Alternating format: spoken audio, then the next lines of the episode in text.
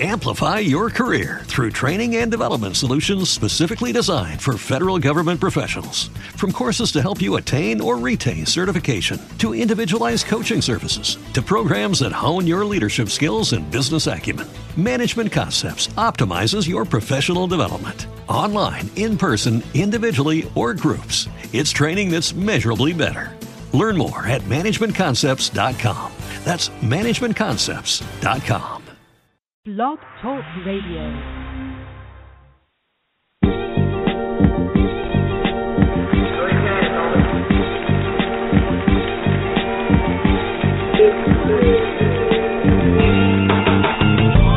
Real sports guys.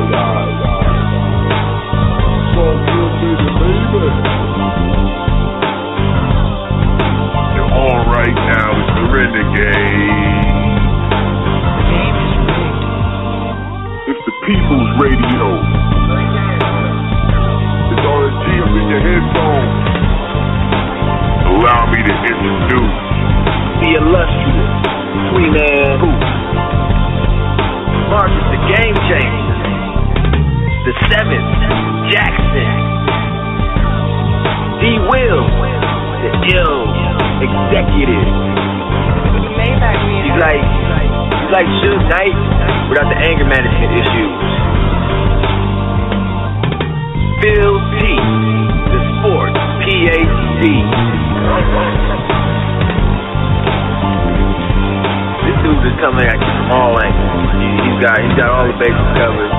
Uh, there's not a whole lot about sports this brother don't know. Can you dig it, sucker? Featuring Ray, Justin Page, Eric Hampton. RSG fam is like, woo. Now, I, I blame it on Nintendo.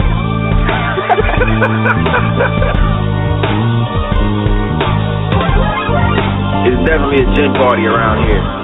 Definitely a gin party. Don't bring any Kool-Aid. It don't get no better than this, baby. I want winners. You guys act like it. Pick it up a little bit. Okay? Get your chin up. Smile. Smile. Anybody can be beat. Don't get no more realer.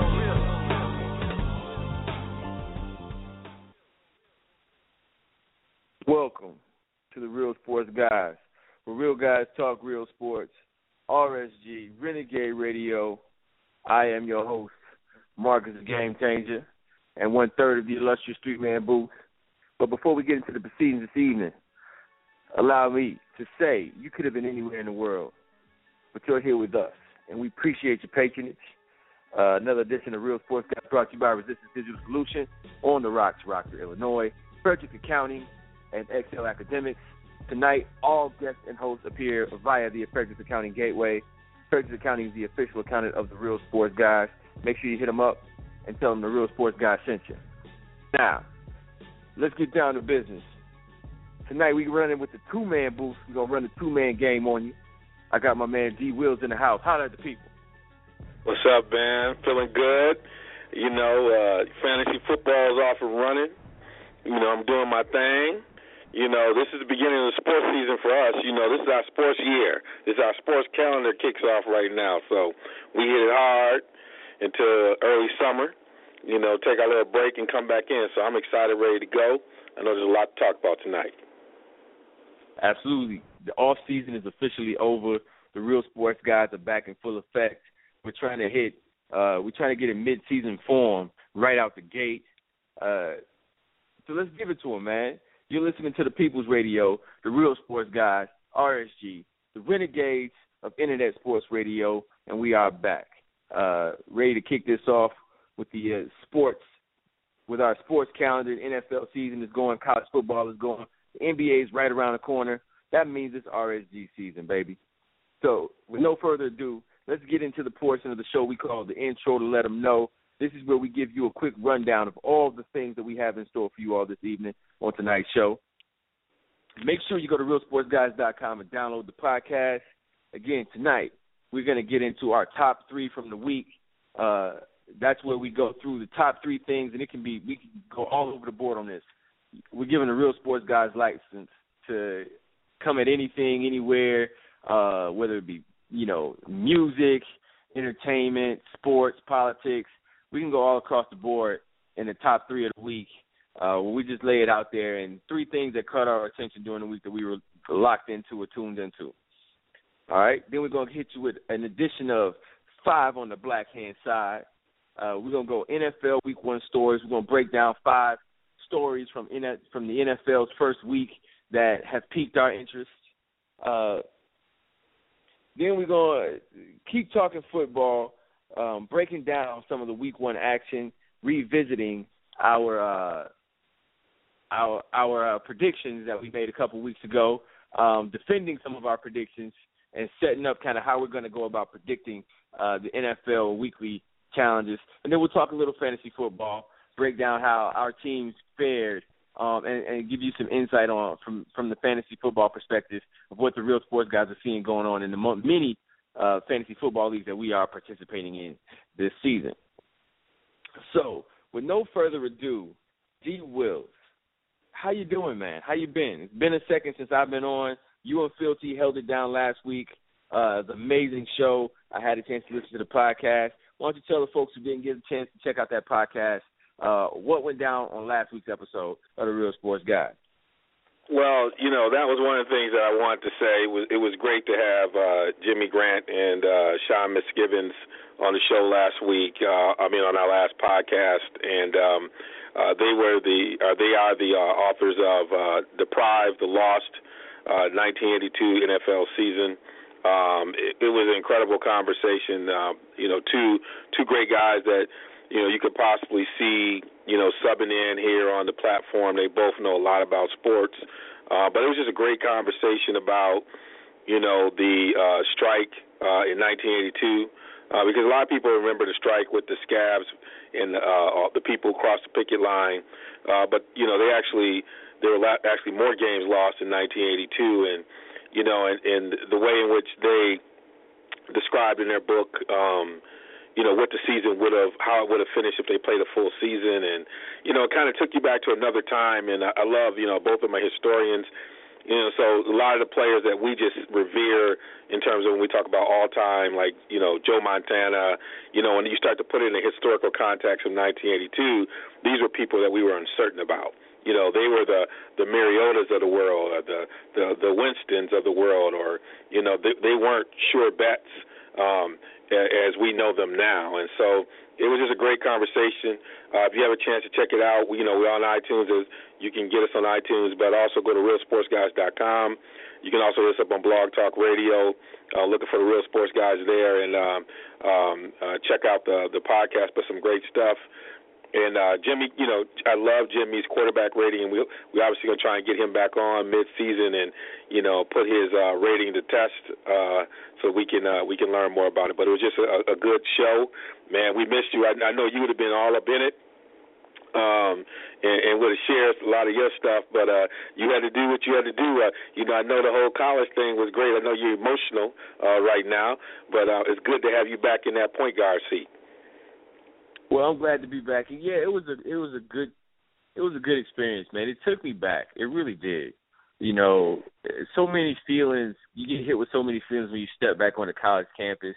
You know, small liberal arts school in St. Paul, Minneapolis. My daughter's going up to Hamline University. Um, and you know, last week when the guys were holding it down on air, I was dropping her off and sending my baby off to to college. Um, so it was a lot of, you know, I I wasn't necessarily sad, um, you know, but I was appreciative of the moment. You know what I mean? Mm. I was appreciating the moment for sure, um, and it, it brought back a lot of reflection. You know, being that for me, it wasn't that long ago where I was stepping on a college campus. I mean, it was 15 years ago, and I still remember that first day like it was yesterday. Mm-hmm. You know, but uh all those feelings of kind of being on your own, um, having this little world that was now going to be yours to kind of shape Mm-hmm. and mold. Um, you know, being able to kind of plan your own day and kind of stepping away from from all of the things that you know your parents kind of set the table for you for a long time, and now you get to set the table for yourself. So Mm-hmm. you know, I, I'm I'm excited for her for the opportunity to kind of grow and stretch her legs and, and have that uh, that experience um, that I remember. I, I I remember those years. I grew up a lot. I met you. I met PhD.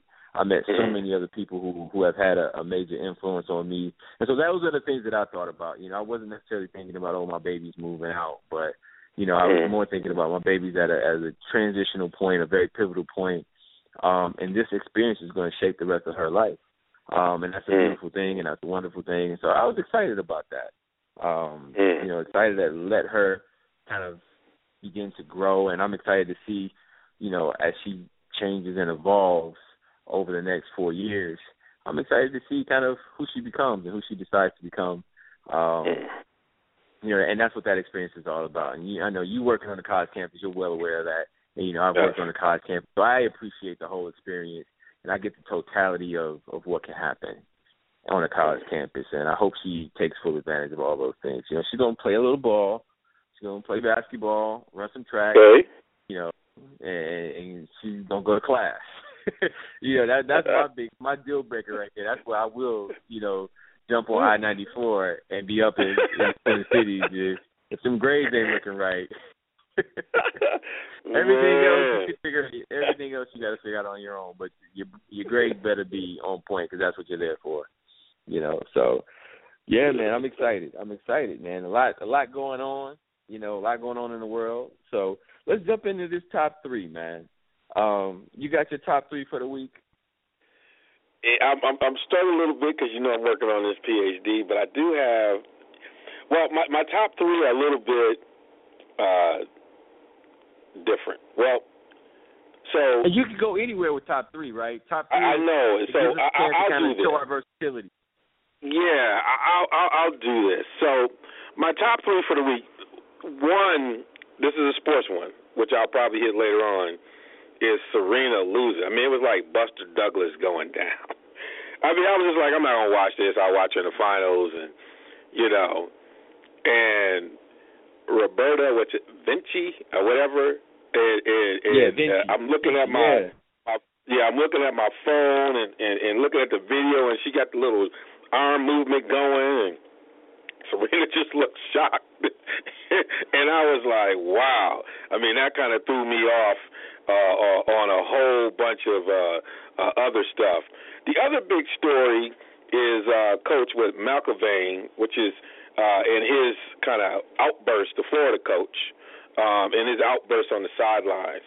And so I heard all these people talking about it. It's been discussions on on all the sports radio shows, and then I kind of go and look at the video, and I'm like, wow, he just looked like any other coach that I've ever known.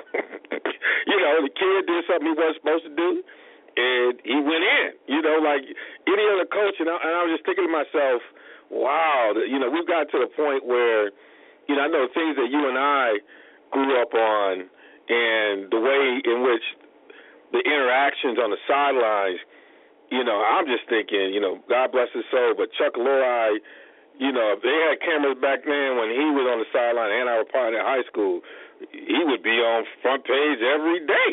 And so, Right, you know, just right. this idea of, you know, this interaction in the the the the, the playing field, you know, versus some of these behaviors that are outside the playing field and you know kind of that used to be a sacred space around competition that is now part of everybody's view.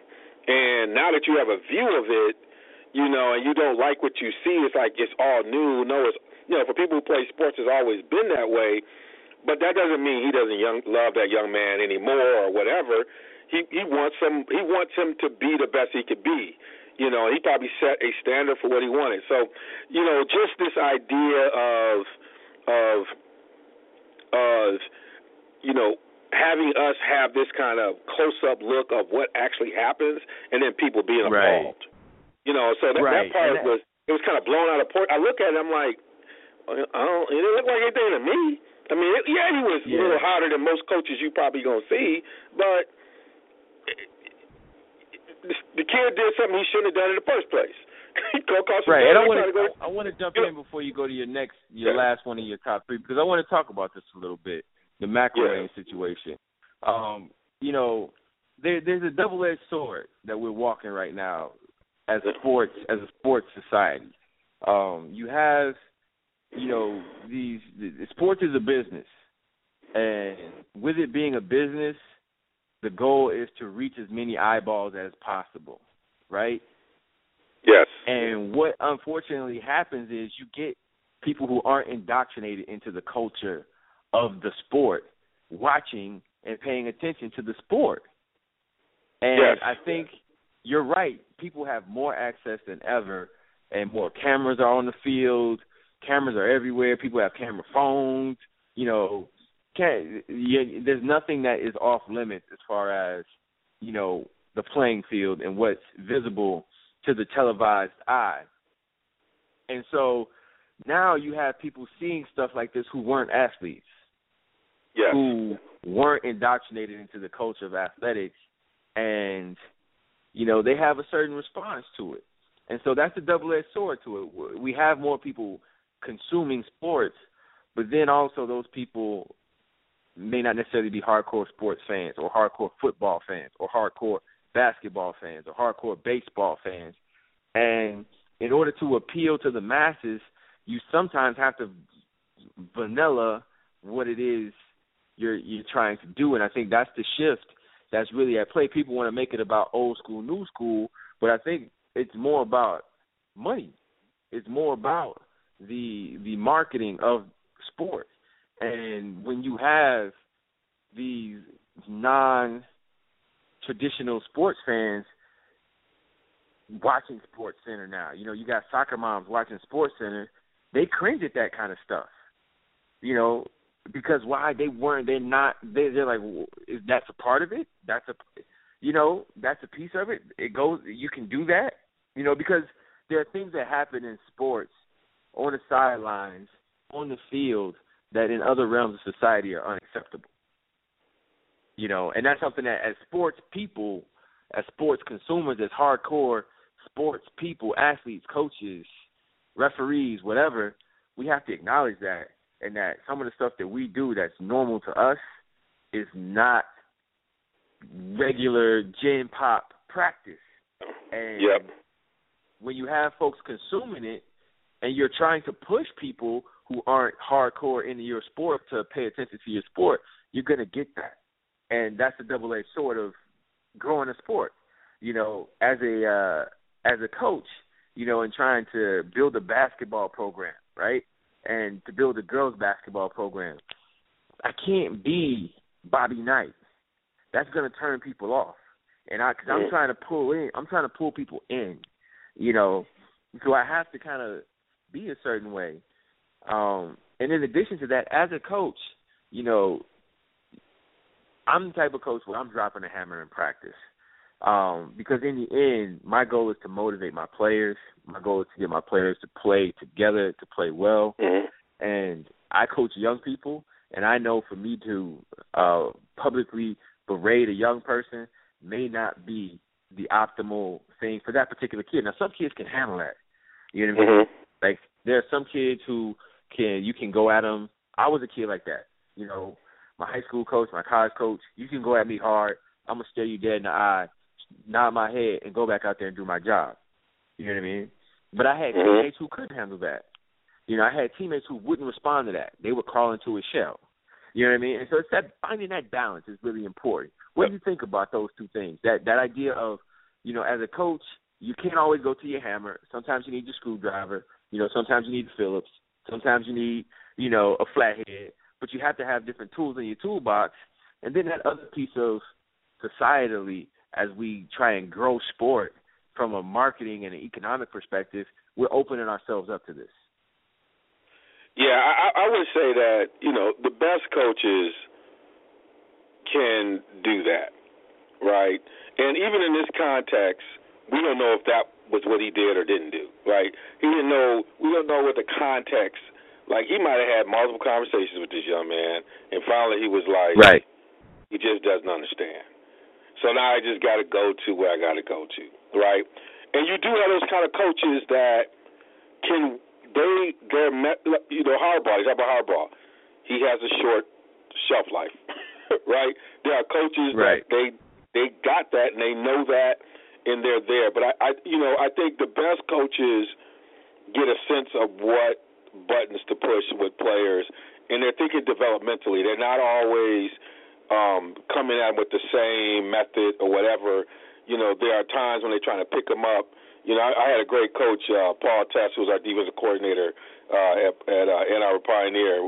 We were making that second run for state championship, and uh, we were playing against Adrian, and uh, we were down with about, you know, it must have been less than four minutes left and people were leaving the stadium. We were undefeated, hadn't lost.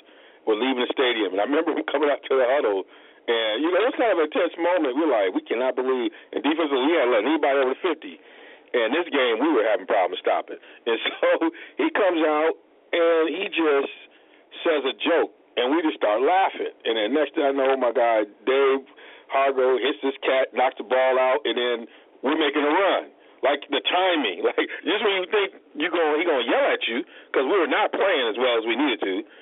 You know, he he, he says something funny and it just relaxes us and we start playing. So you gotta know Right. your team.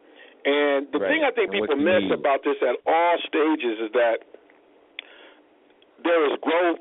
The greatest thing about sport is learning how to deal with failure and setback. And part of what you described is, you know, some people like you were just able to do it, but some people grow into understanding they can do that. And part of that that's that growth and that maturity and, and understanding the dynamics between you and the coach is part of that growth that I think people go through at all stages of sport.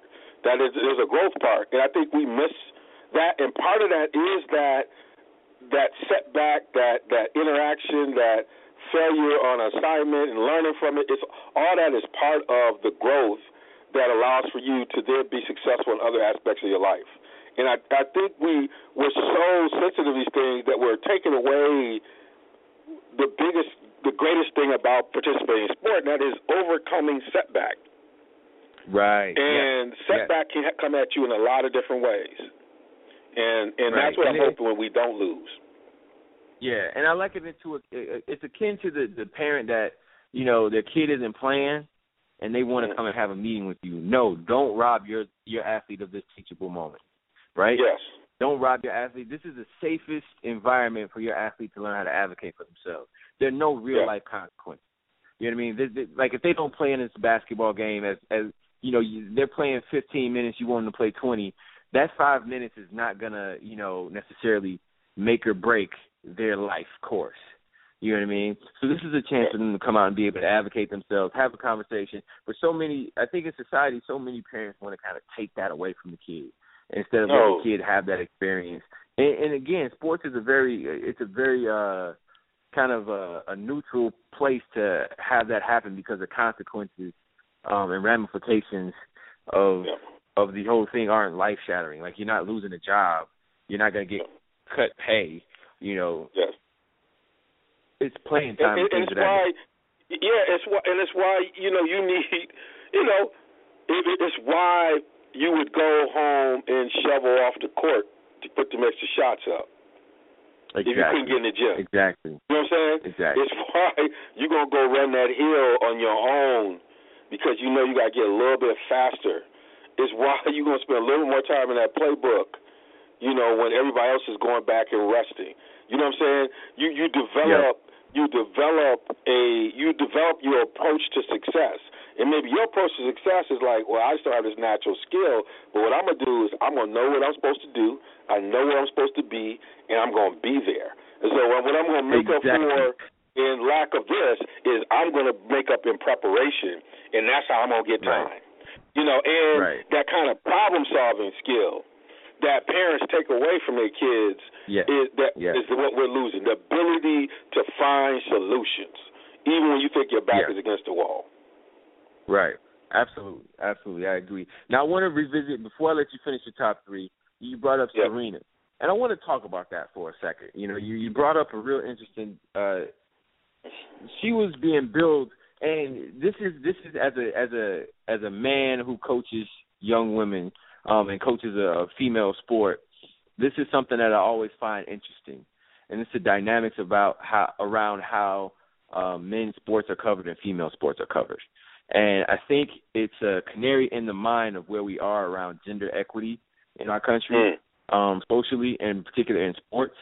Um, Serena, before this match, was being billed as the most dominant, one of the most dominant athletes, man or female or female, of her era, right, of this era.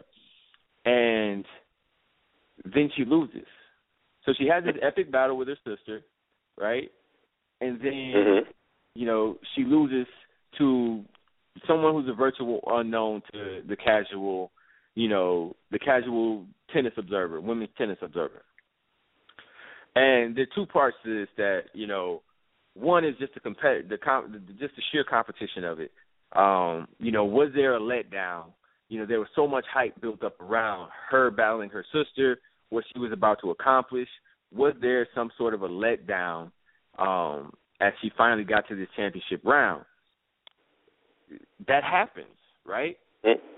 If she were a male athlete, if she were Floyd Mayweather or Tiger Woods, you know, someone participating in an individual sport, and we were talking about how she was the most dominant athlete of her era, and then she goes and loses to someone we really don't know, we would have run her across the coals. Yeah, if she were mm-hmm. You know, and that's yeah. why I say the litmus test or the canary in the mine around gender equity is when we get to the point where we're doing where we're where we're doling out credit and vitriol equally. You know what I mean? Like when we see that when we expect that that that kind of killer instinct from great female athletes that we do for male athletes. You know, if he if she's a male, we're questioning her her killer instinct. Like you know with LeBron, you know we're questioning her killer instinct. We're questioning whether whether or not she has the clutch gene. You know what I mean? We're questioning her mental focus right now, but we're not doing that. You know, what do you think about that? Do you think that that speaks to to where we're at as far as how we view sports from a from a gender perspective? Well, I mean, she's a very difficult. She's an interesting case because you could make the argument that she's not getting as much love as she should. Like the great conversation I, lo- I was loving was giving her success. Should she have much more uh, benefits commercially in terms of endorsements? You know, then I started going into Chase Bank and all these other places, and she was everywhere. But like she's an interesting person in this conversation because of her origin. You know, coming from Compton, um, coming in this, and, and how she was framed. You know, coming into this stuff, and so um, the kind of criticism and the kind of stuff that's happened with her, and even more so her than than Venus, I would say, because um, her her persona out the gate. Venus has always come out kind of kind of grace in a different way, but but Serena's always been hard out the gate, right? And so, in in, in ways in which we might uh, attribute to even in that sport some of the male tennis players, um, and and so she wasn't framed in a way. I mean, you think about some of the um, the tennis stars with less success who've got more endorsements. So just that whole framing up. So it was kind of weird to even this love fest that people were. You know, it's kind of like people felt guilty or trying to make up for it. You understand what I'm saying? Mm-hmm. Here right, right. with I her, mean, and so I mean, she's a. I mean, I, I think in general, I think you you got a really good. I think you hitting on something, but she's an interesting person in this because not only the the, the history of this sport, in, when you think about from socioeconomic, you think about from race, but then the fact, and you think about the kind of people who have access to this sport, right? And you think about how they came up through it uh, from courts uh, in South Central to this. So she, I mean, I think in general, you're your your observation is right on. She, but she is an interesting person, even in the context of that, if that makes sense. Absolutely. Um, Absolutely. because of the way and, in and, which, and I think yeah, Well, I, I and I and I hear what you're saying, and I and I agree with you. I think that's what makes it so so interesting is that you know it was almost like people felt like we should be paying more attention to her. So let's pay more attention to her. Oh, she lost. Let's not say anything about it because we yeah, we and, and, and she was kind of her until salty. she You know what I'm saying? I mean, it was weird. that's It what was weird, she was at the press conference like think that's the basically saying she got lucky, played the best game of her life. And normally they would have gotten on her. You remember because before she did that, and they got on her, and they they kind of talked about it, but they talked around it. You notice that? Because she was Yeah. kind of like uh, she kind of got lucky. Like she she played the best game of her life. You know, basically was it was like a backhanded compliment to how she Right. played. You know, so yeah, they, you know they, they couldn't feel like they could get on her the way they would have gotten on like a LeBron or or think about what they're doing to Eli right now. You know, you know Mhm. they didn't. You know, it- she didn't finish the deal. You know, but I think because they have been so rough on her in some places when they shouldn't have been rough, they couldn't do it now. You know what I'm saying? I mean, if you think about Yeah. how they treated her in the past, and even when she won, I mean, when she did the crip walk, they didn't know. when she crip walked on them, you know, they, that threw them Yeah. off. You know, that threw them off a little bit. So, club, baby. you know, they, they they didn't know how to, you know. So they it was almost like they trying to do makeup calls with her right now. And you're Yeah. right, you know, she was in the biggest moment, was trying to close the deal, and you thought, you know, there could have been a lot more criticism. But it's hard to criticize somebody who just won the, the first three. You know what I'm saying? Right, right. you know, she just she was trying to get to the, the dessert. You know, it was like you, you, you could criticize her, but you couldn't quite criticize her. Um, but you're right. I think I think I wasn't sure if the reluctance was more around gender or more around the fact it might have been more. I'm not gonna say race, but it could. have It might be more race. Like they had been hard on her in ways that people were backing, pushing back on that they haven't been hard on other people in similar situations. Right. Mhm. And I that, I think they were taking them to task. They've been taking the media to task around her, and so I think some of the people who would have been critical tippy toed because Right. you know right. people have been pushing back on them. Like you know, looking at all her accomplishments, y'all should be hugging her, not criticizing everything she does, which is true. Yeah. Like look at what she's done. Like she's dominated. And do you feel like she's dominated? Do you feel like they treat her like, you know, you know, they don't even treat her, you know, you know, like uh, you know, any other star you might think that they should treat like that. You know, with that kind of that level of domination. You know, so you know, she, she's not she's not getting that that love the way that you would when you win that much. So I think they were just kind of. I think that was part of the mix that they were caught up in. Yeah, absolutely, absolutely. So I want to hit. Yeah. I want to give you a chance to hit your, uh, your the last one of your top three. A great first top two. You got Serena um, losing in the in the uh, finals, um, missing a chance to do the calendar Grand Slam, um, and then you got uh, McElwain, University of Florida, going off on a boy on the sideline. Good good start. What else you got? Man, now this one, this is like the icing on the cake right now, man. On this one, that just I just don't understand it, but it's a crazy phenomenon. The Don, Donald Trump. I mean, Yeah. he create, he is turned the political landscape on his head. But let's like let's just think about this from the basics. Like you know, you and I grew up. We grew up. Uh, I, I guess I would say I grew up in a time when being in politics, you had to be a statesperson.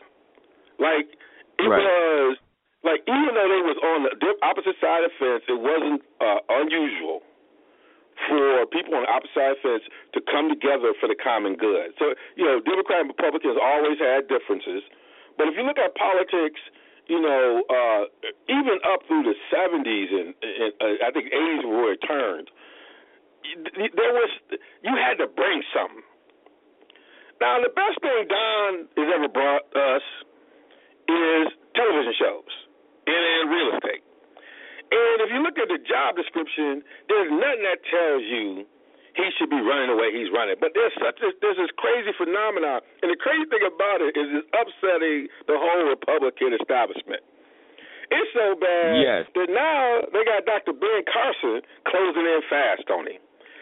So the Republicans got a brother. I'm not trying to frame nothing, but the the, the national platform hadn't been one that was supportive of that. Uh, now is the the only saving grace when you got a Bush in the in the run. It is a crazy situation, and he's throwing them off so much. I just thought they, you know, the Republicans like, you know, you know how you when you run the distance, you always have the guy who's a rabbit. You know, you have these. You Yeah. always talk about the Olympics. They're like the, the the distance runners. You're like, well, you know, John Vavos from Italy is going to set the pace for the other people in the eight thousand to actually win the gold. You know that? So they always know who the rabbit is. I think I think they thought Don knew he was supposed to be the rabbit, but Don was like, I'm gonna keep running. I'm gonna keep running. You might think I'm the rabbit, but I'm gonna win this race. He is causing some craziness. And the thing about it is we letting him get away with some crazy stuff. And I'm like, That's why are me. we here? Like how how do you get away me, with that's- some of the stuff the you're saying? So this Huh? is the thing, man. This is the thing for me. All right, this is the thing that I, with with Donald Trump and and and some other people on the Republican ticket. Um, just like this idea of credentials, right? You know, Yes. Ben Carson is a is a neurosurgeon. Like he had to. I know. He's he's a really he has to be really smart to even like the level of credentials you have to be brown and in this in this conversation, and you got people like Scott Walker who ain't ain't got no type of degree, and you got like Donald Trump, That's what I'm saying. I don't know how they let him saying? Who do got- because he so, got like- he had to work. He had credentials. Right? Exactly. And he and That's he not their MO. credentials, but he he's excelled at something. Like you know what I mean? He he's highly highly skilled at something. And what's gotten me is that Donald Trump is like uh is his speeches. Like I watched one of his speeches full all the way through, right? I watched one all the way through. This dude is like he's like a wrestler. He's like. Dusty Rhodes. right on the You know what I'm saying? He's like Rowdy Piper, R.I.P. both of them. You know what I'm saying? Yeah. He's like Macho Man Randy Savage. He's just going up there. He's Ric like, Flair. I you think he's gonna say I'm killing him in at the end of it. I mean, he's like, it's almost like he's rapping. You know, he goes up there. He's like, you know, I'm killing him in the polls. What can I say? I'm killing him. I'm killing him. we, we went to Iowa. We killed him. I'm leading in the polls. What can I say? All he does is shout out himself and how he's leading in the polls. he's like the puff daddy of politics. You know what I'm saying? Like, this is, I'm, he I'm listening. Like, is this a speech? Is this a speech? You know what I'm saying? Like, he's like the Mason Betha of politics. Like, he's not saying anything. I mean, he he he, he makes no policy points. Everything comes back to I'm an authority. No, seriously, everything he says comes back to I can say this because I'm leading the poll. I'm popular. You know what I mean? And that was that's that's that's uh that, that's flossy shiny suit rap, right? That's shiny suit rap from the mid '90s. That's shiny suit rap. It's like it don't matter if I got skills. I'm flossy. You know I'm? Flossing on you. It don't matter if I got skills. I got a 5.0 bend. You know what I'm saying?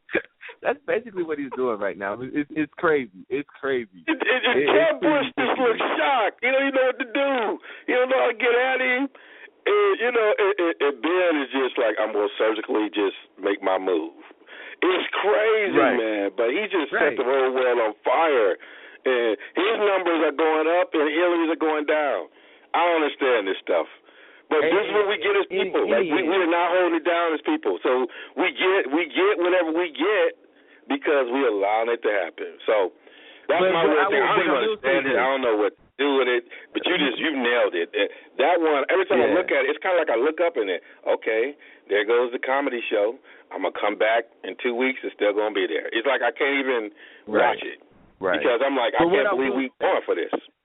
Yeah, but what I will say is there's a bit of technology at play, and I'm gonna I'm gonna hit the RSG listeners to it. There's a bit of the technology at play with it. So you know, election cycles, right? You know, it's not fun if there's a. It's like a it's like a basketball. It's like a sports season, right? It's not Yeah. fun unless the favorite has some turmoil, right? Yes. It's not if there's a wire to wire favorite. That's not as interesting as a, a dark horse coming out of the blue, a wild card, a Cinderella, you know, or the favorite totally tanking. Those are things that those are the types of stories that we latch ourselves onto. That's just storytelling one on one, right? That's the, right. The fallen hero, the underdog that rises from the ashes, you know, That's the rise right. of the hero that's fallen. All those kind of traditional story arcs that great literature has great pieces of literature have been about and have set kind of that tone and that format and those genres. That's really what the mainstream media tries to do during these times, right? Donald Trump is hot, but he's not as hot as it's again. It's that it's that mid '90s payola, hip hop, radio technology. You know what I'm saying? Like just because the radio station is playing it eight times a day doesn't mean it's really that hot though. right? But because it's and, I take this back I take this back to my high school art class.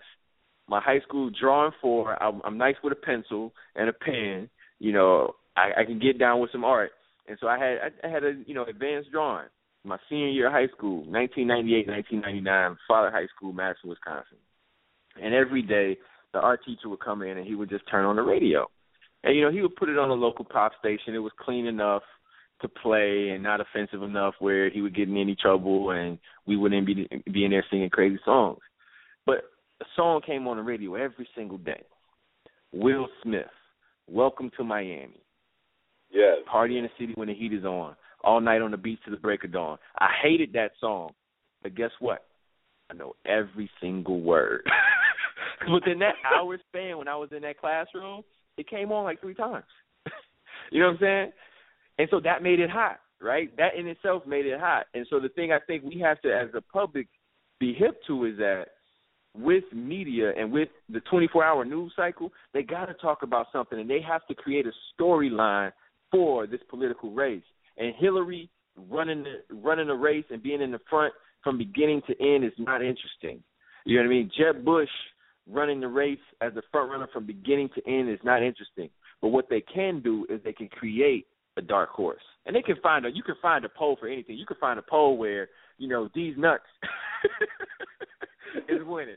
You know what I'm saying? You can find a poll. The kid out of Iowa, the kid that's, that's running out of Iowa. You know these nuts. He's he's probably winning in a poll somewhere. You know what I'm saying? So you can find a poll that will back up whatever story you're trying to run with, or you can set up your own poll. You know, nowadays I could I could get a poll out there about some stuff. You know what I'm saying? So that's the thing that I think the public has to kind of check ourselves on is that I still don't think Trump can win no general election because he ain't talking about nothing. when the rubber hit the road, he ain't talking about nothing. you know, where I'm coming from, we, where I come from, we got a little saying. You know what I'm saying? You making a lot of noise. You ain't saying. You ain't talking about nothing. and Trump making he's making a lot of noise, but he ain't talking about nothing. So you know what I mean? I I I'm not really sweating him. You know what I mean? And I don't think Hillary's really sweating him. Hillary's not really attacking him, going hard at him. She's throwing a few jabs here and there. But if she really thought he was an opponent, she'd be swinging for the fences against him. Um, so that's the technology that we got to be as a society. And the media has to create a storyline, or else, you know, this election cycle will go by and they won't be able to reap the ratings. Right? They're a business too. And that's the thing we can't we can't let the you know I always try and have those that filter on with the media about what's important and what's not, what's really a story and what's not, because they have to. They're the kid in class who just can't shut up, and so they Yep. talk about it. They talk about they always got to be talking, and we all had that dude or that one that girl in class who just couldn't shut up, and they talked about everything under the sun, and some of it was worth listening to, and some of it wasn't, and that's the media in 2015. You know, you scroll down your Facebook page, and there's some stuff you just got to scroll past and then there's some stuff you're gonna stop on. Your filter has you have to have a strong filter game in 2000 Yes. in the information age. Your filter game has to be on ten. You know what I'm saying? You have to have a, a, a tight filter game, or else you will get caught up in the technology of mass media. So that's just the that's just my that's just my real sports guys, my renegade PSA for for this for this show. Um, we're gonna take a quick break. You're listening to the Real Sports Guys, RealSportsGuys.com, RSG Renegade Radio, hitting you off with D Will's top three. Uh, some good selections there, some real good conversation. We're gonna we're gonna hit you off with a quick break, and we'll be right back in a moment.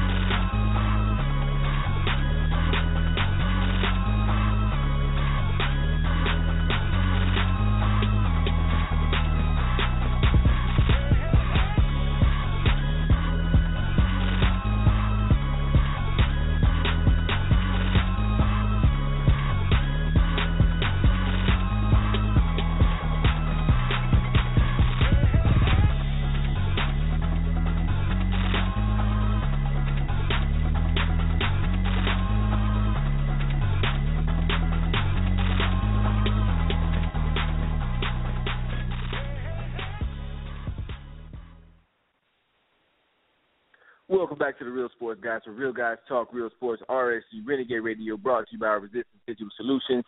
Rock uh, on the Rocks in Rockford, Illinois. Excel Academics and Frederick County. Uh, all guests and hosts appear via the Frederick County Gateway.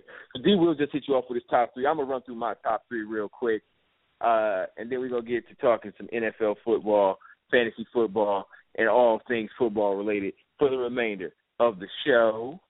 Uh, first, my number one in my top three, uh, Floyd Mayweather. Floyd fought Berto this weekend. Very quiet fight uh, by Floyd standards. Um, not a lot of buzz in the streets about this one. Floyd's retiring at 49 and 0. Um, I think Floyd got his card pulled on this one a little bit. I think he did. Floyd is a marketing genius. We all know this. We all understand this and we all recognize this. Floyd is a marketing he's just brilliant when it comes to marketing himself, um, branding himself. Um, but I, I think he swung and missed on this one. He swung and missed. Um, and it started with the Pacquiao fight. The, and again, this is that double-edged sword of bringing in the casual, non um, indoctrinated uh, fan consumer into the mix, right? Because if they hit critical mass, they can they can push the opinion of something the other way in an uneducated way, right? So after the Floyd Mayweather fight, a lot of folks after the uh, Pacquiao fight, a lot of folks was like, "Oh, Floyd's boring. That was a boring fight," you know. And most of those people that were saying it was boring don't know jack about boxing, right? Yeah. But it was a much hyped fight, and so all those people bought into that and signed up, paid to either go watch it at somebody's house or paid to watch it at their own house or went to a restaurant and watched it. And I think that backfired. I think the amount of hype that was generated by that because this last fight came and went very quietly. You know what I mean? Yeah. And when you talk about surveying social media, there was there was not the fervor around this fight as there was for the Pacquiao Mayweather fight um, a couple months back. So that to me, I think you know, and Floyd tried to market it as his retirement. You know, he said, "I'm, I'm gonna retire after this fight," thinking that people were gonna buy it because it was Floyd's last fight. And I think what happened at that, I think the the over saturation, right? I think Floyd hit his saturation point with the Mayweather Pacquiao fight, and I think a lot of people who are casual fans now see Floyd as this boring boxer, and they're not interested in even being entertained by the hype of his fight. Um, yeah. So he he built this one as his his retirement fight, and his number fifty, which he's gonna fight again. He will fight for number fifty, and that will be his comeback fight, and that will be his marketing ploy for that one. You know, you got to have an angle, right? he's gonna come back and he's gonna market his next fight as Floyd Mayweather's coming back, and we'll see how people respond to it. But this was a lukewarm response. I'm sure he took home a hefty purse. I'm sure he made his money because he does. But as far as Floyd goes, this was a, a lukewarm response um, in comparison to his other major fights. What were your thoughts on uh, not just the fight itself, but because uh, I didn't even watch the fight, I didn't even care to watch the fight. You know, what was your what was your what was your level of interest and intrigue around this Floyd Mayweather fight? I'll say this: I, you know, uh, the fight was a little bit better than I anticipated. I, I did score the fight. Floyd, you know, won, you know, by a pretty good margin. But Berto came and fought, so it was a, a fight for for boxing people, um, you know, uh, in a sense. But I think you get all the key notes. The funny thing, I was uh, with Tehran on uh, Twitter and uh, Briggs, who uh, love, great contributor to our our platform. Check him out on boxing.com. And I'm like, you know, Oscar De La Hoya was saying all this stuff. I'm like, man, quit hating. It, it like the haterade. Some of this haterade from people like Oscar and some of these folks are just over the top. It's like to the point where it's like, stop hating. So yeah, you know, all the things you said was right about Floyd. But the stuff that I see, I I see Oscar and some of these people in the Twitterverse talking about. I'm like, y'all just hating.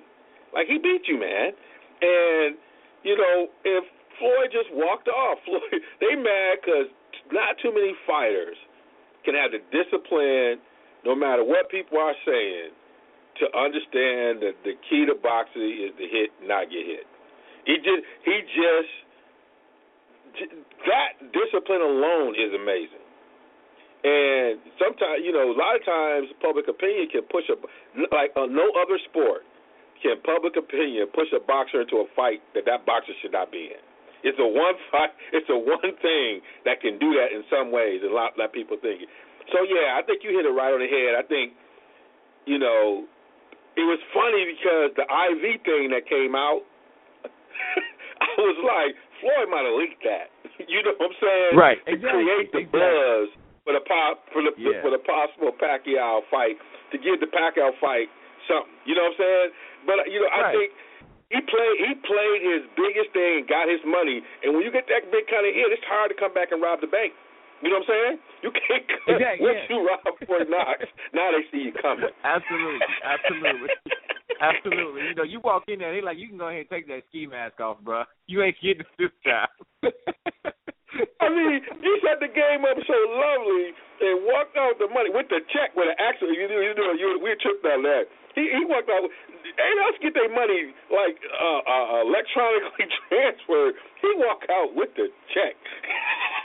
like that's old school. You know, once you walk out with the check, nobody hard to build momentum. The only way he could have done it and got something out of this was to fight one of these young cats, Garcia, Yeah. Khan. yeah, That might have got him a little bit. The only way he gonna Yeah. generate energy is get one of these young cats like that that people kind of think might be able to go with him on something. You know what I'm saying? Yep. But he wasn't trying Yep. to do that. So, you Nah. know, that's the only way he gonna be able to generate a Pacquiao fight. Not not dread. I think the only fight that might generate something if Khan wins another big fight. You know, possibly. Um you know whatever happens with uh, uh, Canelo in in, uh, in in that fight. Um, you know if something comes back up, but you know there's you know unless he's gonna fight one of these young guns like Thurman and one of these young guns that people are like wow this is a beast. You know that's the only way he's gonna try and generate uh, some real money because I don't think people are gonna buy it because you know he he robbed Fort Knox. You just can't create Fort Knox again. Now if anybody else can do yeah, it, it's Floyd.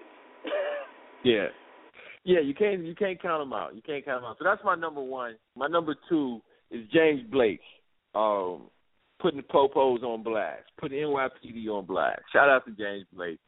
Um, I mean, just shedding light, and I, and I, and the reason I have him as my number two is because um, it, it's a it's a great opportunity. And when the video footage came out again, I think it just it just sheds light on just the plight and the struggle um, of being an African American man in this world, let alone the United States. Um, and no matter how pro, how high your profile is, um, you know, it, you never you're never too too high for that moment. You know what I mean? For Yeah. that moment where where they pull your card um and try to test you. And um, you know, I appreciate him using the platform that he has through his fame and his uh his notoriety to try and shed light on it. Um, you know, so I, I just wanted to take a moment to to to discuss that for a second, man. Given all of all of the things that have happened, you know, and how people try and paint uh lesser known individuals um outside of their character, try to taint their character, um, try to bring up, you know, their mis their mis their missteps in life or, you know, their their character flaws or whatever when something goes down. This is a brother who was literally literally sitting, standing, minding his business and he just gets bum rushed by the police. You know, that whole internet meme of it if you don't want to if you don't want to get beat up by the police then stop committing crimes. Um, what crime was he committing other than being brown and standing around minding his business? You know, so I just want I just want to shed some light on that. That's all. Uh, any thoughts on on the James Blake situation? it you know I think what people people fail to understand the human element in this and the origins of who's populating police forces, you know, and historical connection to which groups were there first, you know, from immigrant stuff. So there's a there's a cultural dynamic in terms of law enforcement that is is is tied into this that then ends up to this context of race. You know, you think about the groups that that the highly populated police forces, particularly coming through the 20s, 30s, and 40s. So this there's an origin to the underculture and the rituals and the way in which people respond when when they fall an officer. So there's some rituals and cultural stuff that all lead up to this stuff that we talk about. And then, you know, for you know, when you are driving, and I drive to work every day, you know, you're constantly looking over your shoulders because this idea of difference and people being afraid of who you are and thinking who you are is real. And it's just it's hard. So it doesn't matter what your degrees are and whatever. You know, talk to any black male with a PhD walking through Walmart. They always think somebody looking at them and it's that that that that everyday um, feeling that you can be stopped. And this is just, uh, uh, you know, it elevates it, you know. But I think, you know, people try to come up with ways to excuse it rather than saying how can we be better. So you have the union coming out with a statement defending the action. Stop defending the actions and figure out how you can really live up to this idea of protect and serve everybody. I think that's the challenge here. Because every time you're trying to come out to counter this, rather than saying we got to just do a better job of protecting and serving everyone, right? We got to get to that point, and we see we can't seem to kind of break this cycle. And it takes something like this to just let you know that this ain't every old Joe, everyday Joe. This is every everybody is uh, susceptible to this stuff. Absolutely, absolutely. And, and, and a couple weeks back, you know, Hillary Clinton had the uh, the conversation with Black Lives Matter, um, and the, the activists from, with a group of activists from Black Lives Matter, and it, it got a lot of different. It, it it it got a real interesting reaction to for me from um in that conversation from liberals, um, and liberals seem to have. You know, Black Lives Matter activists have disrupted, you know, a, a couple of rallies here or there for Bernie Sanders and have approached Hillary Clinton um, to have conversations. And Hillary's response to the activists, you know, they they they laid out some some some pretty basic um, questions for Hillary and, and around what was her stance. And her response was basically, if you like my support, you guys need to come up with a clear agenda. Um, and to me, that was a bit of a, a cop out. You know, that was a bit of a cop out, in my opinion. Um, and I think that's the thing that has upset me about this election cycle is that you know the left always points to the right as the uh, the racist party, um, but there's there's there's a there's a there's an underbelly of racism within the left within the liberal um, ideology. Um, and that bothers me because liberals don't want to acknowledge it. The fact that if you ask Hillary about women's rights, she'd have an answer right? If you ask her about immigration, she'd have an answer. There doesn't need to be any, nobody needs to set forth an agenda for those particular topics for her to have an answer. But when it comes to you know policing of African American communities and the Black Lives Matters movement, they need to have an agenda for her to you know if someone asks her what's her opinion on you know gay marriage or you know a couple of years ago when it before it became uh you know federally legal um she would have had a she would have had a stance right? She wouldn't have yeah. ducked and dodged around it, um, saying, "Well, you need to come with an agenda." She, so to me, that's cowardly, and you know, I, I I have an issue with that. And you know, I'm a fan of Bill Maher, and I watched his show, and he almost he almost uh scolded the activists for asking Hillary to have an opinion on something that mattered to them, as if it was their fault, like they were making her look bad.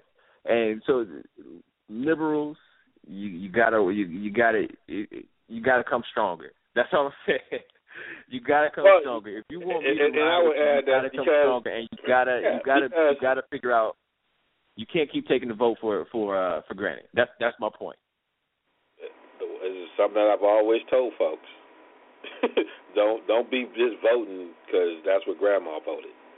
You know, you got to right. put pressure. And I think part yeah. of it is the reason why is because as much as this is an important issue, it's not the stuff that gets you votes. And so unless unless that becomes a voting block, the way it should Absolutely. be, that's Absolutely. what that's why people start answering. So Right. the response to this is folks got to participate in the voting. The the, the, the, the, the showing in the polls got to be you got to be a voting block and not a voting block that that is is predictable. That's the key. The voting block that votes for the candidate that understands the issue. And I think that's part of it because then she wouldn't be saying that. She would have it on her platform. Absolutely. I feel you. I feel you. So that's my number that's my number two. My number three. Uh the shout out to Moses Malone passing away this Oh, week. you know I want to Um, say that. I'm gonna say that. I'll let you go do it. Do your thing. Yeah. So uh I just wanted to you know, one of the greatest players in the history of the league, you know, just an all time great and I, I just wanted to take a second to, to to give a shout out on our airways to Moses Malone. Um, dominant rebounder, dominant low post scorer, excellent free throw shooter. Excellent free throw shooter for a big man. Moses was greedy. Moses didn't like Boy, to give all up no free points, man. He didn't like to give up no free points.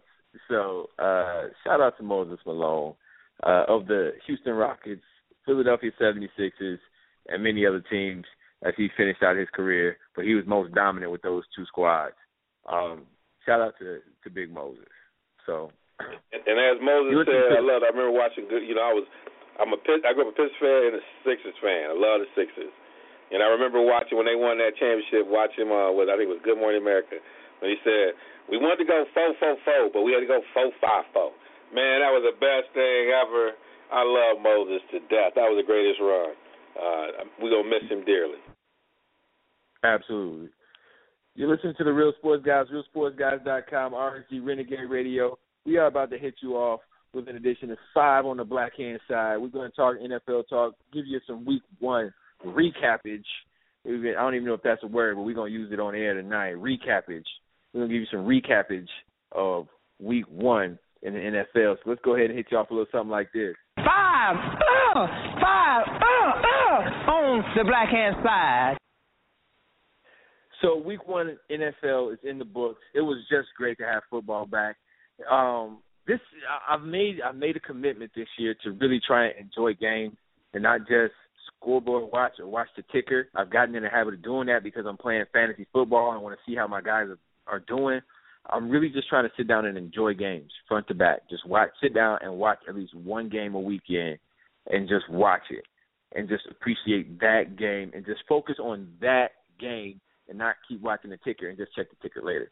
Um, I probably say I did a, a C plus job of that this week. I got to keep getting better. I got a lot of room to grow, but I'm trying to bring back some enjoyment beyond just fantasy football, but actually enjoying watching the games that are on and the games that are televised. Um, so week one is in the books. We want to break this thing down and let it forever be broken. Um, first question in the or first yeah first question in the five on the black hand side I got for you, D. Wills, is Kirk Cousins really a better option than RG three? No. But, you know, there's this phenomenon, you know, that we continue to fall for is the backup quarterback. I mean, it's picked up over the past five, seven seasons, and we can probably name all of them. If you live in a lot of our podcasts, we probably revisit this, and it's always a new person. And you know, I, I you know, Kirk Cousins is serviceable, but if you look at what he he, he did before this, he there was no evidence that he was going to, you know, do what he needs to do. You know, RG three is is an is an example of an organization. I would say, in or, on the player development side, failing. And I know there's some things that he needed to be part of, but I just think, you know, and I said this before on the previous podcast. You know, I just think that, and this isn't Snyder's fault. This is one player I, I'm not going to blame on him. I'm gonna blame on the player development people. But I, I just don't see Kirk having the upside you need. Um, and so I don't know where they go from there. I don't think he's a better option than RG three. Um, You know, uh, but I, I think that Gruden got in his head that he didn't like this kid, and he just gonna go with the person that he feels like is at practice every day. You know, in in a way that he wants. So I don't think it's a better option, but you know, that's what they decide to do. And if they don't win, the head guy gonna clear clear house. Yeah, you make your bed, you got to sleep in it. You know, so uh, I'm looking at his stats right now. Uh, 21 for 31, 67% of his passes completed, 196 yards, one touchdown, two interceptions, sacked once, QB rating of 68.8. Um, and to me, that is just not a uh, that's not a Messiah like line. Um, and I, I'm I'm I'm I'm really trying nice. to understand. Yeah, I'm really trying to understand just uh the dynamic with with Washington fans, the Washington coaching staff, the Washington brass, and this this distaste for RG three. Um, is he the most likable guy in the world? No. Um, but the thing I will say, and, and this is this is something that came came to me as I watched Marcus Mariota um, run all run roughshod over the uh, Tampa Bay Buccaneers defense. And when you put in elements that are catered to your quarterback skill set, and I know RG three had a hand in in kind of pushing away the zone read style, um, coming in the second year and saying he didn't want to run that type of stuff no more. Um, somebody should have told him to shut up and go sit down and do his job, which is to run what we tell you to run. you know what I mean? It's like Smokey Robinson. You know, they needed a they needed a Smokey Robinson to come in and say, "Sing the song how I wrote it." you know what I'm saying? That's what they needed. You know, they needed that, but they didn't have that. They didn't have a strong organization, and as you said, I think it's a failure of an organization on all all parts. They didn't have a plan for developing him. They gave him too much power right away. Um, they took what could have been a, a again. You can't over over make you can't make too much out of these awesome rookie years. You and I know that it's your sophomore year. That's the, at least from now on. That's what I'm paying attention with young quarterbacks. That second year, especially if you started your first year, but your second year as a full time starter is the year that I think tells us who you really are, because that's the year where the book there's a book on you now, right? That first year, and we've seen it with Kaepernick, Cam, um, you know what I mean? Uh, heck, even Andrew Luck to an extent. You know, RG three, Vince Young. You know, guys who came in right away, had some success playing a certain kind of way. And that second year, Sanchez, where he got film on him, they just didn't look like the same guy. And it wasn't because they all of a sudden couldn't throw football. It was because teams had reams and reams of film. They had broken them down. And you have to, if you can really play, if you can really be a quarterback in this league, it's going to show on how you handle your second year as a starter. You know, Blaine Gabbert couldn't survive. Blake Bortles, we'll see if he'll make it. You know, but that second year, when you're starting, a full time starter, and they got a whole season of film to see what you can and can't do, is that the smoke and mirrors don't work as well. And so then the rubber hits the road. And with young quarterbacks and you got something that's working and it works in their rookie year, yes, they have to take a, take the next step, but you still have to build a system that's catered to what they do well. You see Tennessee doing that. Tennessee's doing that with Mariota. San Francisco did that with Kaepernick when he was successful. Seattle is still doing that with Russell Wilson and that's why Russell is being able to win games for them. You got to do what you got to do to make that quarterback effective. You know, everybody has this prototype quarterback. If you ain't got a prototype quarterback, you got to make the guy you got work. And not enough teams do that. They try and force a guy who's not a prototype to be a prototype. Like they they're trying to build a system for this imaginary quarterback instead of building the system for the quarterback that's in their that's in their quarterback room.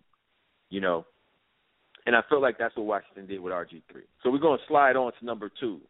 This was round one versus Mariota versus Jameis Winston. Mariota obviously won. I mean, going 13 for 16, 206 yards, four touchdowns, no picks. Winston had an awful day. Mariota's team stomped on the Buccaneers. Uh, what do you make of this debut for Mariota? Well, as I was writing, you know, writing my notes here on this, what I what I saw is that Mariota is a better version of RG three, and Tennessee played to his strengths. So I think you you just said that, and so um, I think he did for Tennessee, but he did a better job. And I think that's the one thing that is going to be different about Mariota, I think, than RG3 is what I would say the coachability um, and his willingness to embrace the process. And I think you're seeing that, and that's why I think you're seeing some. You know, we got to see what week two looks like, but I think he's a better version of what we saw with RG3 as a rookie. Absolutely, absolutely, and and and, and so then the question lies, and I, I agree with you. I think you know Tennessee is is installed some elements of what Oregon does, and that just makes sense to me. I don't know, I don't know why team is trying to go away from that later on. And again, you're trying to make a guy who's not a prototypical quarterback into a prototypical quarterback. Heck, I, I really would say Peyton Manning's not a prototypical quarterback. The things that he does, only he can do. You know what I'm saying? Like there's not like five Peyton Mannings, and it's like, yeah, we need a guy like that. There's one Peyton Manning. There's one Aaron Rodgers. You know what I mean? Drew Brees does it his way. All of these guys are very unique. They're successful, but they're uniquely successful. You know, Brady has a certain way of doing things, but it's not like there's a mold and all these guys are cut from a mold. So that idea of a prototypical quarterback, I don't believe it. Um, it's not something that I really subscribe to because when you look at the top quarterbacks in the league, they're all very different at what they do and how they're successful. You know, yeah, um, and I, not I, the same I mean, kind of body and, and that, I mean, he looked good coming out from under center and and and and, and doing a, a lot of what he was doing. But I would say that you know Winston is a poor version of Luck because Tampa Bay is asking him to make all the standard quarterback throws and running the offense in a different way. And I think when you do that and throwing downfield, and I, and I think that is going to be he, he's going to struggle at first, but then I think he's going to get better. So I, I would say he's a poor version of what Luck went through learning those throws, but I think he'll adjust. And I think one of the things that hurt him was not having Evans on the field. You know, having that that receiver he could trust on the field with him, um, that could help him as a young quarterback. So, but they're asking him to make all of those throws and run the offense as though, in the same way I think Indy asked Luck to run. So I think he was a poor version, a very poor version at this point of what they're trying, with, of what Indy is doing with Luck. And and I don't think either one of these kids are going to fail. I think they're going to be successful in their second year. Um, but I think they're going to embrace the. I think because they both will embrace the process and know, like you said, that people are going to scout you and you got to be better. And I think they're going to try and do the little things to improve. But I think Winston is a poor version of Luck because I think that's the pathway Tampa is trying to take him to be able to to do all those throws. Yeah, yeah. So on to number three, Johnny Football, Preston the duty. Looks like he might get another start this week. Um, how do you think this is going to work out for Johnny Football? And where are you at with the Johnny Football show? Are you on board? I know I've never been on board. I don't think you really have. I, I don't know. I have to check the tape, but I don't think you've been a fan of Johnny Football. Um, where are you at with Johnny Football and his opportunity that, lies in front of him to kind of solidify himself as an NFL quarterback? Well, you know, unlike Mariota, he hadn't embraced the process, right? Um, uh, but I like his competitiveness. I actually thought he looked good on some of his throws. I saw some improvement. He just have a lot of great players. I feel like around him. Um, and he got to get down. And the, the thing that I always thought would work for him is if you go back and look at the old tape, look at how uh, Washington set up the offense with Joe Theismann, and the way in which they used the naked boot, and the way in which they used the boot with the uh, guard pulling with but what they did was they would what Gibbs would do was move the pocket and leverage. What he leveraged was Theismann's athleticism and his ability. And Theismann could run too. You know, other than when you know uh, uh, Lawrence Taylor caught up to him, uh, but that was on straight dropback. So I always felt like, and I felt like this also with RG three. it's kind of weird that he in Washington. That I think you know, where some of these quarterbacks like that, if they look at that offense that they used to run with Theismann, which I thought was great, uh, and, and, and sometimes they, they, they kind of limit it to half of the field, I think that would work today. And I think that uh, someone like uh, Johnny Football could fit into that. Um, I think he's their best option. I think they just got to run with him and let him and figure out if he can play. The one thing about it is he competes. He just got to look out. He got to get down and, and not take too many shots. But the thing about him, when you see him out there, is he got this competitive juice about him. He's got to figure out how to control it. But he competes. I mean, you saw the way he was scrambling and getting out the way. He gonna compete. He just, I think you only go, you gotta let him play. And if I think if they let him go through a couple games and just let him, and you might take a step back, but I think it's worth it with him. I mean, I'm, I'm the more I'm seeing, I, I see the maturity, but I think they got to help him. Okay. Okay. All right. Well, yeah, I, I, you broke it down right there. All right, we're gonna go to number four and five on the black hand side. We're gonna talk about the New England Patriots.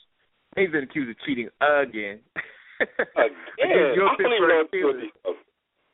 Against your Pittsburgh Steelers, the radio signal for the Steelers uh, radio communications went out, and they were forced to listen to the Patriots home broadcast crew.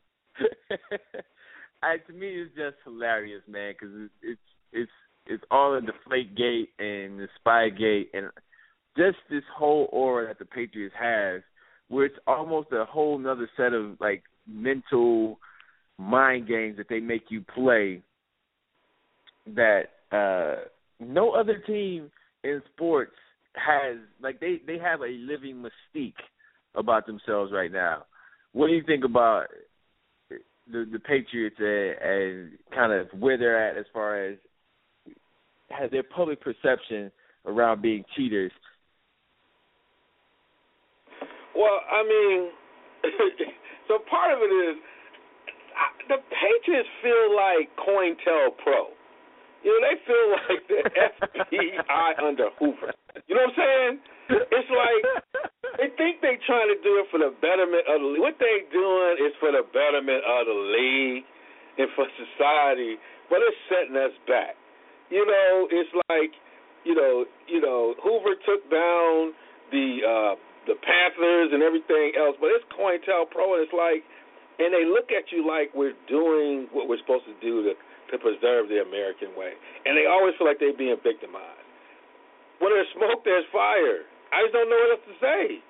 I mean, we, who, what, does that happen anywhere else? Have you heard that happen anywhere else? No. So why does it always happen to them?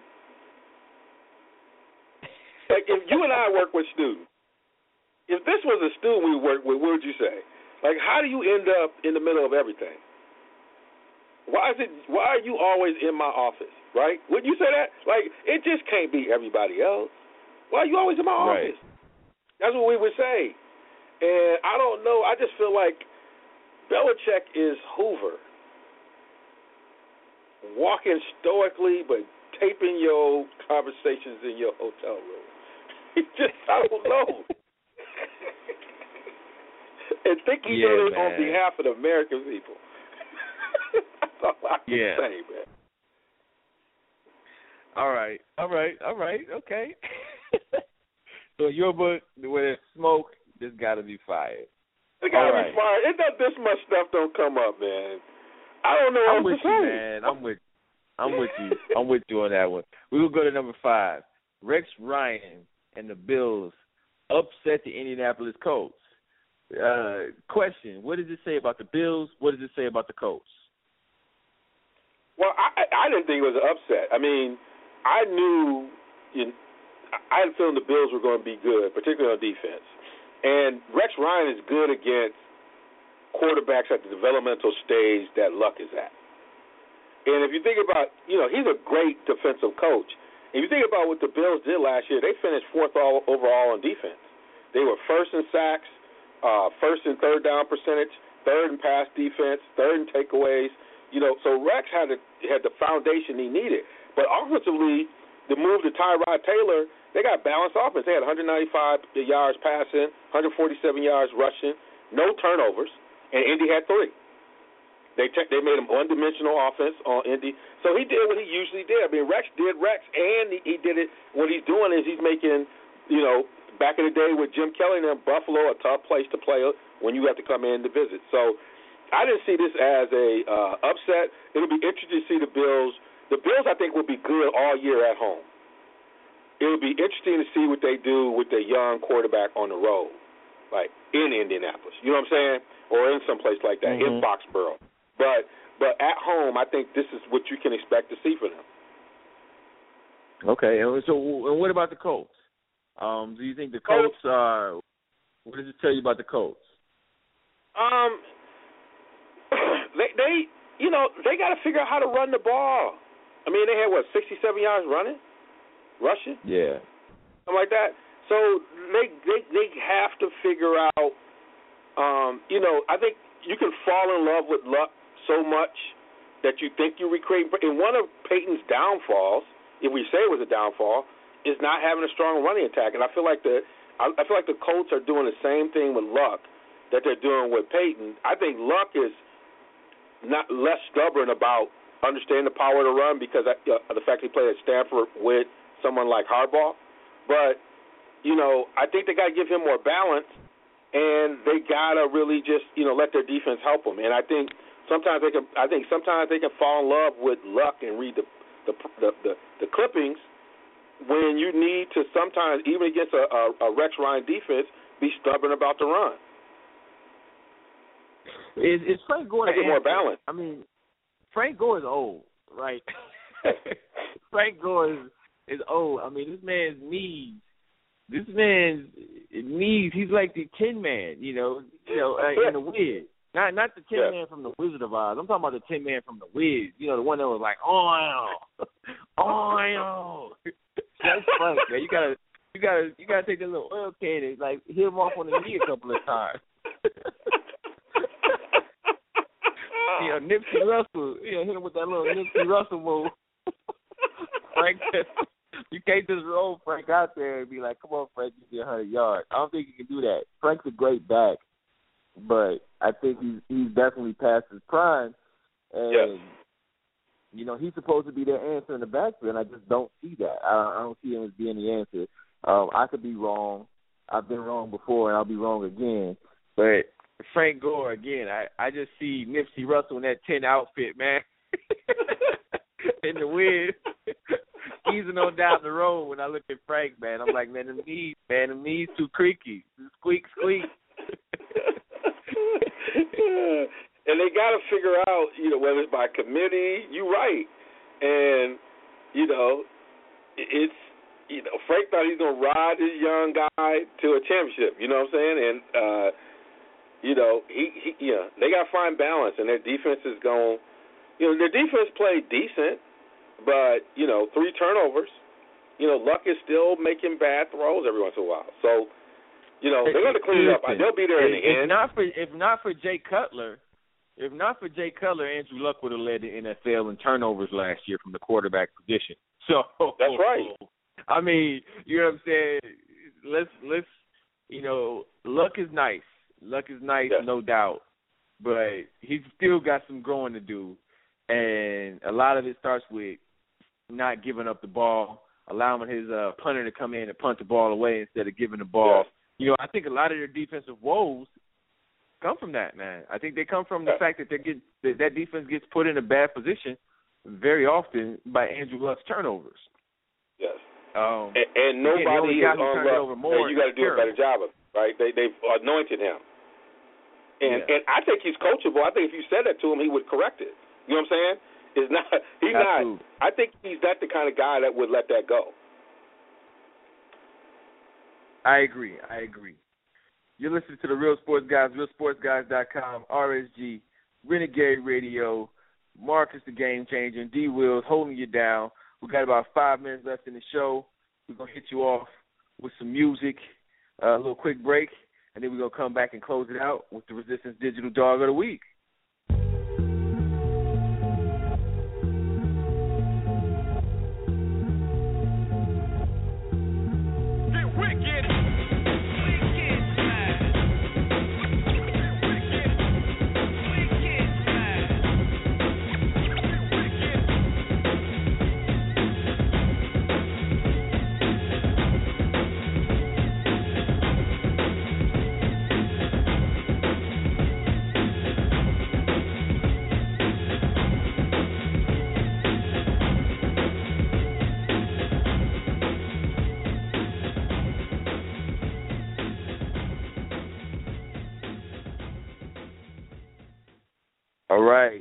You listen to the Real Sports Guys with SportsGuys.com, the People's Radio, RSG, the Renegades back in the house.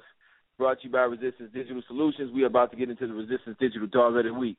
Resistance Digital is the official digital provider for the Real Sports Guys. Make sure you hit up our man LR at ResistanceDigitalSolutions.com to get all your digital needs and electronic needs met.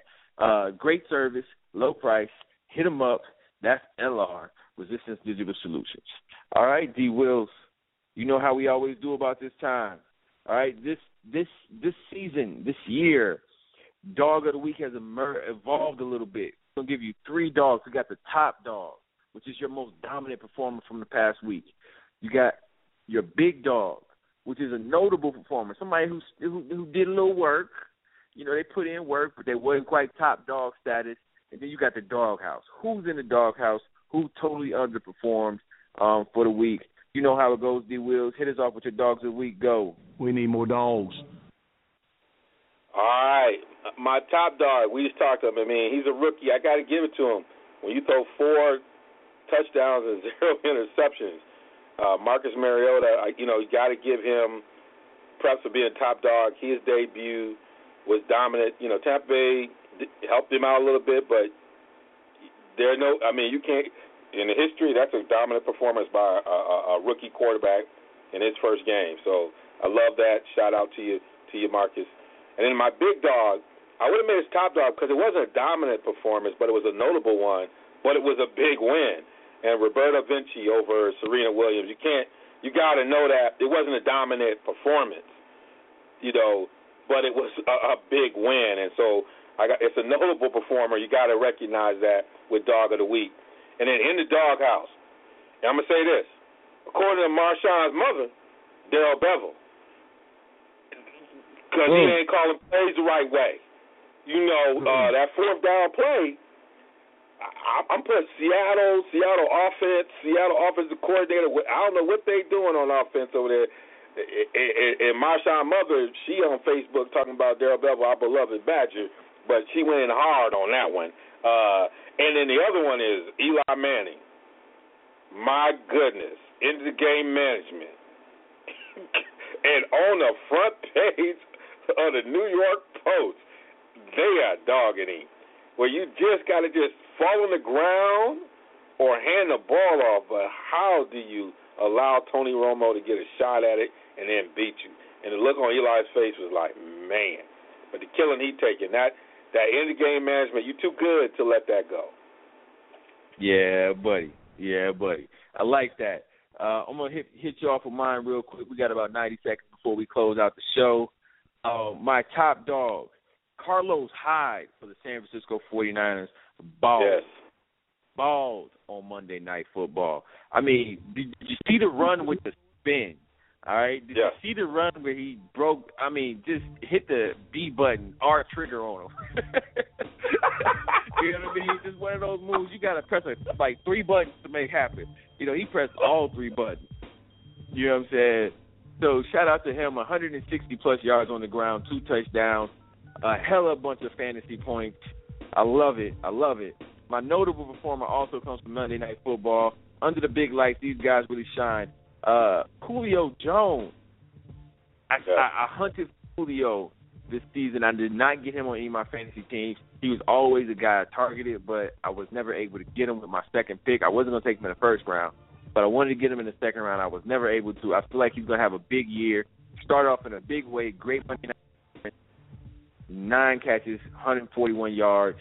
And then in my doghouse, Father Time is undefeated. Peyton Manning. Bruh, you in the doghouse. Father Time is undefeated. Peyton struggled just looked out of sync. The O line isn't quite there. I think it's gonna take him a while to mesh. Peyton still Peyton. I think he's gonna figure it out. But this week, dog, you in the doghouse. and that'll do it. This edition of Real Sports Guys, RealSportsGuys.com, RSG Renegade Radio, brought to you by Resistance Uh, this is a game changer with my man D Will signing off. Until next time, peace.